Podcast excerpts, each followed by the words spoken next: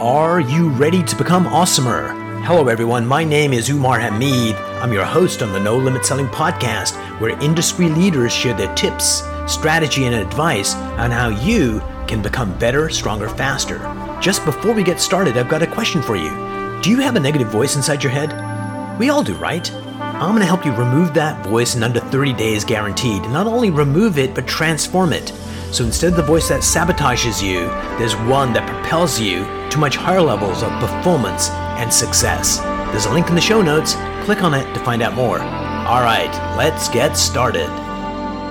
Hello, everyone. Welcome to another episode of the No Limit Selling Podcast. And uh, this month, super excited. We're releasing a new app. It's called Mindset Boosters. It lets you decide how you want to act or feel in any situation. So, whether it's a sales situation and you want to be fearless on the phone, or you want to feel unstoppable, or you want to let go of anxiety and enter a state of peace. This app's going to help you do it in under five minutes. So it's going to be brilliant. But even more brilliant than my app is our guest today. Patrick Lee, welcome to the program. You are a coach for leaders, and we're going to talk about leadership today. Welcome to the program. Thank you, Umar. I uh, am happy to be here and looking forward to the conversation. So everybody thinks that, you know, uh, I know what leadership is. Let's just define it because everyone's got a different definition of what that is. So I think leadership is it, the reason it's so hard to define is because there's a lot of things that go into it, but I can tell you what it's not. It's not a title. It's not it's not management. Um, leadership is seeing a vision and helping people figure out how to get there. Um, and there's a lot that goes into that. Yeah, actually, that's a pretty damn good description because uh, that vision that they can see. Uh, there's been some research done on, you know, why are hourly workers hourly workers? And one of the things they find is their time horizon is Friday. End of the week is their time horizon. Yep. And they can plan what's happening this weekend, but beyond that, they don't do a lot of planning. Then you have middle managers that can look out maybe a, a month or two or three months ahead, and CEOs can see five years ahead, and then total visionaries can see, you know, 20 years from now, oh, we're going to be on Mars or whatever. And that actually turns out to be, you know, I work a lot with small business, medium sized business clients, and that horizon, that time horizon, and that vision horizon is one of the biggest limiters because when you have a business owner who is de facto the visionary and the leader, who is much more op- operations oriented, and so maybe they're seeing a year out. I mean, they're probably seeing a little further out than their managers, but but you need a visionary in a company or it stagnates. Absolutely. I think part of the issue is this is when you build a team around you and you are that visionary and it's like, baby, we are going over there. There is the promised land. But when you don't have the right management team underneath you, there's things blowing up every day and you're being pulled into operations all the time. And I think that the job of the leader is threefold. Number one is that vision piece is to be the visionary that has a vision compelling enough that people go, you know what? I want to go on that journey with you. I'm not sure how we're going to get there, but I believe in you. Second thing is the culture. How do we build a culture where people, it's not about me, it's not about my department, it's about how do we make that vision come true and how do we come together in that way. And the third thing is how do you make this organization more valuable as we move forward? And when you have a weaker management team, the visionary can't focus on the culture, can't focus on the value of the company. They're just putting out fires. Thoughts on that? And how do you coach people around that to let go of the day to day? Well, I, I, so we use a uh, a methodology that's called vision alignment execution, and it's it's set up to help us identify. Before you go what, any further, Patrick, can I ask the execution part? Is that employees that are not performing? Well, just kidding. I think ex- execution's allowed, but please go on. Yeah, I, I, have to be careful with that because at some point, if you've done your HR correctly, execution yeah. is probably an option. But yes. I don't want to get into HR law or anything like that. So, want to do that. Vision, so we talked about vision, so uh, alignment and execution. So talk about the three.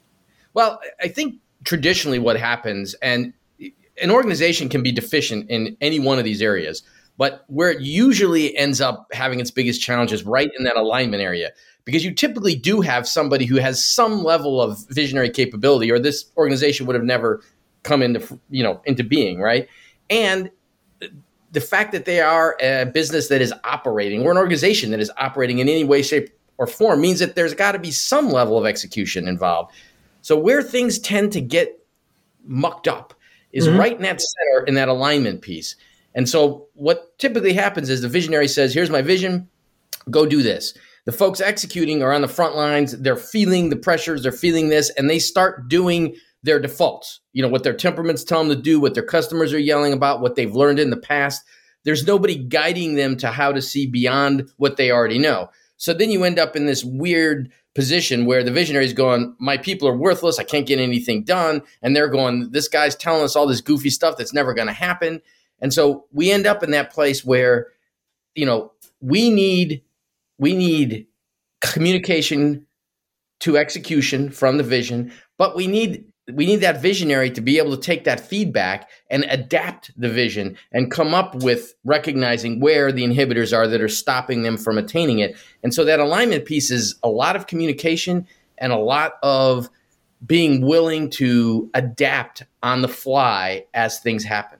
Absolutely. And one of the things I find, uh, that, you know, there's two common problems in organizations. Communications we'll talk about in a few minutes, but very much most people don't know roles and responsibilities, and they don't know how they fit into the grand scheme of things. I'm just doing this widget thing here. What the hell? You've got this vision, you know, who cares? I'm doing this widget thing. And I think what we need to do is to really get people to understand what the other departments are doing. And I'll give you an example. Uh, sometimes everybody knows salespeople are a bunch of lazy SOBs that are playing golf all the time, eating steak dinners, and have this expense account. And when they really get a sense of, you know, these are the you know 39 steps I need to do to kind of have a customer and also get referrals and go deeper into the account. They go, oh my god, this is a more complicated job than I thought. And of course, the salespeople is thinking, Patrick guy, he's just goofing off all the time. All he has to do is this. And when the salesperson realizes this is what Patrick's doing, and when we kind of get all the different jobs and the processes, number one, it allows us to go, wait a minute we can make this more efficient. But more importantly, everybody figures out how they fit into things. And if the leader can say, this is the vision, this is how we all need to tweak to make that come true, then people get alignment and also this bond. Uh, would you say that's a true statement? And how do you help, if it is, how do you help clients do that? That is absolutely a true statement. And you've just hit one of the biggest limitations that I see working with um, business owners. And, and that is that that business owner, when they started the business, they were the smartest person in the room, right? Mm-hmm. And when they first hire somebody and some staff, that staff's usually support staff. You're going to come in here to make my life easier so I can continue to be the smartest person in the room and do everything that's around me, right? And then when they start to grow, the mistake that happens a lot is they continue to hire that jack of all trades, right? They continue to bring in that person who's good at a lot of things, but not necessarily great at anything. So the organizations that take off are the ones where that that leader recognizes that I need people smarter in these areas. Like let's say IT. I need somebody in IT who's way smarter than I am, who can see what's coming and make stuff happen. So they hire that person.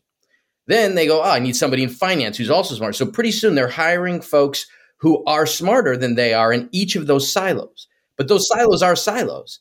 So when the when that owner goes, yeah, but what's my job now? The, your job is the umbrella. Your yeah. job is to make sure that every, every one of these silos is communicating, understands what the other silos are doing, why they're essential, what's needed, and you create a cohesive culture and a, co- a cohesive understanding of what the vision is. That's the role of the CEO. Absolutely. And I'll just add to that. I think one of the other things is the human nature is, especially when we're stressed, to uh, basically go into defensive posture. I'm going to protect my department. I'm going to protect myself. And so part of the job of the CEO is very much to create a climate where that would be anathema to the organization that if you had that selfish kind of drive that we exercise that, get holy water and basically remove that. And the only way to do that is to get people to trust in the vision, trust in the processes, and trust in each other. Yeah. And once people have got that, then I don't need to keep an eye on Patrick. You know, we want to make sure him and his department are doing what they're supposed to do, kind of nonsense. It's like, I know Patrick's got my back. I'm gonna we're gonna do our best job over here. And if Patrick has a problem, he's gonna put his hand up and say, I got an issue, and we're gonna help him in any way we can. And I think that is not so much that a course is taught around that, but that's something that's needed and some leaders kind of figure it out for themselves and then become that and other leaders never quite figure it out because it's a constant this vp's coming in saying you know can you believe what the people in finance are doing? And you got to help me. And so, how do we get people to learn that skill set of being that kind of leader? it's difficult to do because a lot of times these leaders are coming up from managing by touching, right? Yes. Whatever's being done is right there. They can see it, they can touch it, they can micromanage it. And so the idea that you can go a few levels away from what's happening over there and still manage that and still lead that, yeah. That's that's really difficult to grasp conceptually. You almost have to experience that to be able to learn it. So how do you set up, you know, how do you set up a, a place where a leader gets to learn that, gets to realize, wow, I'm sitting over here. I haven't checked in over there, but on my monthly check-in, I'm able to, you know, make adjustments, make suggestions, and things still run. Yeah. That's hard. It's hard to get people to trust that that can happen and to even try it. Because a lot of times it just feels like that's not even possible. And of course it is possible and it's it's not going to happen on your first try. The people that the, uh, the root of all of this are our mothers because they said this like uh, this rotten piece of advice, which was actually totally brilliant when you're kids. It's like if you don't have any, anything nice to say, don't say anything at all. And leadership is all about having the conversations we need to have. And how can I have a conversation with Patrick? Well, let's say there's an area where you're struggling in, and if I hedge around it and I don't want to hurt Patrick's feelings and I don't talk about it, it just festers and it becomes a problem. But if I could have a conversation with Patrick and say, hey patrick i'm noticing that you know your department and you guys are doing this and it's really not helping us out a lot help me understand what's going on and if we had an organization where patrick is trained to go huh what are you seeing Umar? and then i tell you what i'm seeing and you go well the reason we do this is there's like uh, the federal government requires us to do this and i go oh okay uh, i get that and then all of a sudden i have understanding rather than holding on to this or you go huh that is a problem let's figure out how we can solve it when we can get that kind of relationship, where we can have those honest conversations without getting uh, feeling threatened. I think that's the fundamental foundation we need in order to build those kinds of organizations. I agree, and I think one of the things that you mentioned previously is the idea of of creating the culture. And I think if you if you instill in the culture the idea that look, conflict is inevitable but it doesn't have to be bad. Productive conflict actually can get us beyond places that we're at now, yeah. right? So how do we how do we encourage people to lean into conflict and make it productive, right? Not not acerbic, not I'm stressed so I'm lashing out, but okay, we have issues, there's friction here. Your department thinks this, my department thinks this, but we've got to operate together if we're going to achieve anything. Let's sit down and and make this happen that that that's another one of those things that's easier done by demonstration yes. than it is done um, by theory. And that, that's actually when you ask how do I do it, I find that I typically need to be in there and almost guide folks to that. Once they've seen it a couple of times, I can step back and they can continue. One of the things I've seen in organizations is, you know, they get one of these uh, smart people coming in and they say, you know, hey, we got to be, you know, brutally honest in this organization because the truth shall set you free. Uh, happens to be the uh, motto for the CIA. But anyway, and people don't use truth. The intent of the truth is not to make things better. They weaponize truth. Yeah. And yeah. so, yeah, so we need to kind of, it all starts at the top, and I think it's the leader. And sometimes leaders are weak, which is fine. You know, we're all human. But if the leader can get to the place and they get their executive team underneath them to build that kind of relationship, and it takes a little while to get there, once they get that done, then you can actually go down to the rest of the organization. But if that's not fundamentally happening at the top, it's not going to have any lasting effect near the bottom because it'll just be stamped out if it does exist at all. That's exactly true. And I think an organization that begins to grow and expand in any way, it's required that that second and third level of management understand the culture, understand productive conflict, and believe it.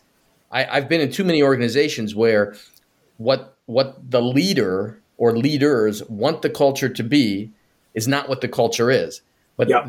they just keep saying the same thing over and over. The culture continues to behave the way it is. And the one thing I think we know from research is that culture always wins. The individual the willpower of the individual does not change culture. Culture almost always wins. So back when I was like uh, younger and uh, this is like really insightful. I, I've never been a practicing Muslim, but one of the things I was told is, you know, Islam is constant no matter where you are, even if you're on Mars. And then I took a trip from Canada to Egypt, to Saudi Arabia, to Pakistan. It was our honeymoon uh, for a couple of months. And I noticed it was practiced differently in each one of those places. And what came through was this that even religion is so important to people, culture trumps religion, which is kind of saying something. It's like, you know, this Absolutely. is supposed to be the word of God, no matter what faith you happen to be in. But the cult, even the Romans, it's like, okay, we're going to come in and these people have these gods. We're going to basically absorb those gods into who we are. And then we got Thor and stuff. So even the Romans realized you can't beat freaking culture. No, and then and then Marvel realized that, so they created the culture, right? So there you go, absolutely. I have to say, Umar, I am always jealous of you. You had a two month honeymoon. So this is how it happened: is we got married and we decided that we just do the wedding at home. We do a bigger wedding later on. So it was just you know like thirty of our closest friends at the house, and we didn't have any money for a honeymoon. And then we decided to leave Canada and come to the States. My wife was an American, a Baltimore gal, and we had no money but we had no responsibilities and no jobs waiting for us. And so it was just like, uh, let's take that honeymoon that we were supposed to take, and we'll never get a chance again to go just travel without, uh, you know, a timeline. So that was actually quite beautiful and wonderful, but uh, just goes to show you you don't need a lot of money to go traveling. I will bear that in mind because that my favorite thing is traveling, and I don't do enough of it. So there you go. So here's uh, i'm going to coach you. You know uh, patrick is a coach. Here's my coaching. All right patrick i want you to you know within the next six months you plan a trip somewhere uh, a minimum one week. Two weeks would be better. Yeah all right i'm telling you i'll tell you where it's going to be it's going to be portugal i'll have to get notes from you on that and we'll see what happens so uh, here's one of the things you can do dear listeners and viewers uh, you can do this really super easy in manhattan is where i did it last time there's like five of us, and it's like, okay, Patrick, you're picking the uh, appetizers. Uh, John, you're picking the entree, and I'm picking the dessert. And the first person picks a, as we're walking, picks a restaurant where we go in, have drinks and appetizers. Then we leave there, and the next person goes, we're having a entree at this place. Then you go to the third place for dessert, and it just makes a night of it. And it's unexpected, and it's not planned. And sometimes you can just have a small adventure, you know, at a drop of a hat. That's a great idea. I like that. All right, Patrick. So why don't you and I decide there are six things that people need to learn to be great leaders. And I'm going to let you pick the first one. I'm going to pick the second one. And let's just design a course right here, right now, before we end this program. What's the first thing a leader needs to be good at, learn? Active listening, the ability to actually hear what people are telling you, siphon through it, determine what's relevant and what's not, but actually listen. Do not have preconceived um, ideas of is this relevant or is it not relevant. Love that. Number two, from my end, you need to know what your purpose is. When you know what your purpose is and you're the leader of this organization, you can take that personal purpose and you can make it the mission of the company so you become an authentic poster child for that organization. Feedback loops from the beginning. Build feedback loops in all directions, down to the frontline workers up to management and make sure that it's institutionalized so that there's no way to avoid those feedback. Love that. Number four. Number four, have a thirst, a hunger, a compulsion to always be learning. And it doesn't have to be around leadership. You could be doing something uh, about art history, and all of a sudden you realize, oh my God, this uh, Leonardo da Vinci used to do this thing. I could freaking use this in what I'm doing in leadership. So always be learning, and that uh, just allows you to be a more interesting person at cocktail parties, but more importantly, a better leader. Okay. Um, realize that there are two main motivators in people that make things happen. One of them is fear, and one of them is passion. Fear is a short term motivator, passion is a long term motivator. Make sure you're capable of motivating by passion and make sure that you that you know that the people who are following your vision are motivated by passion, not fear. So this would be number six, right? You're on number six, Lamar. Number six, the final one. There could be a bonus round going back to you, but I think uh, be a kind person. That doesn't mean you let people uh, off the hook from their responsibilities, but kindness is a superpower, and making people feel connected and valued is really huge. And just kindness is simple and it defines the feel of your organization. And we need a lot more of it in this world. So, yes. Absolutely. Yeah. So, Patrick, thank you so much for coming on the program. Last two questions. Number one, what brings happiness and joy to you in your work? To me in my work, it's seeing the aha moment in people. I love it when when folks you see them they they go back and there's this moment where you see they've totally gone into their head and recognized exactly what was blocking them from either seeing, understanding or moving and that's always that feeling of like, wow, okay, we've we've achieved something. Love that. Uh, last question: What's one mind hack that you'd like to share that people could implement right now to be better leaders, better humans? That's a that's a good question. I'm guessing that that find a way to read, and if you're not reading, listen, and if you're not listening, watch it. But find a way to take in as much information as you can. Don't be stagnant. Absolutely. Patrick, thank you so much for a brilliant conversation. It feels like it was only five minutes, but it was actually 22 minutes. So thank you for being on the program. Thank you, Umar, for having me. It was it was quite fun.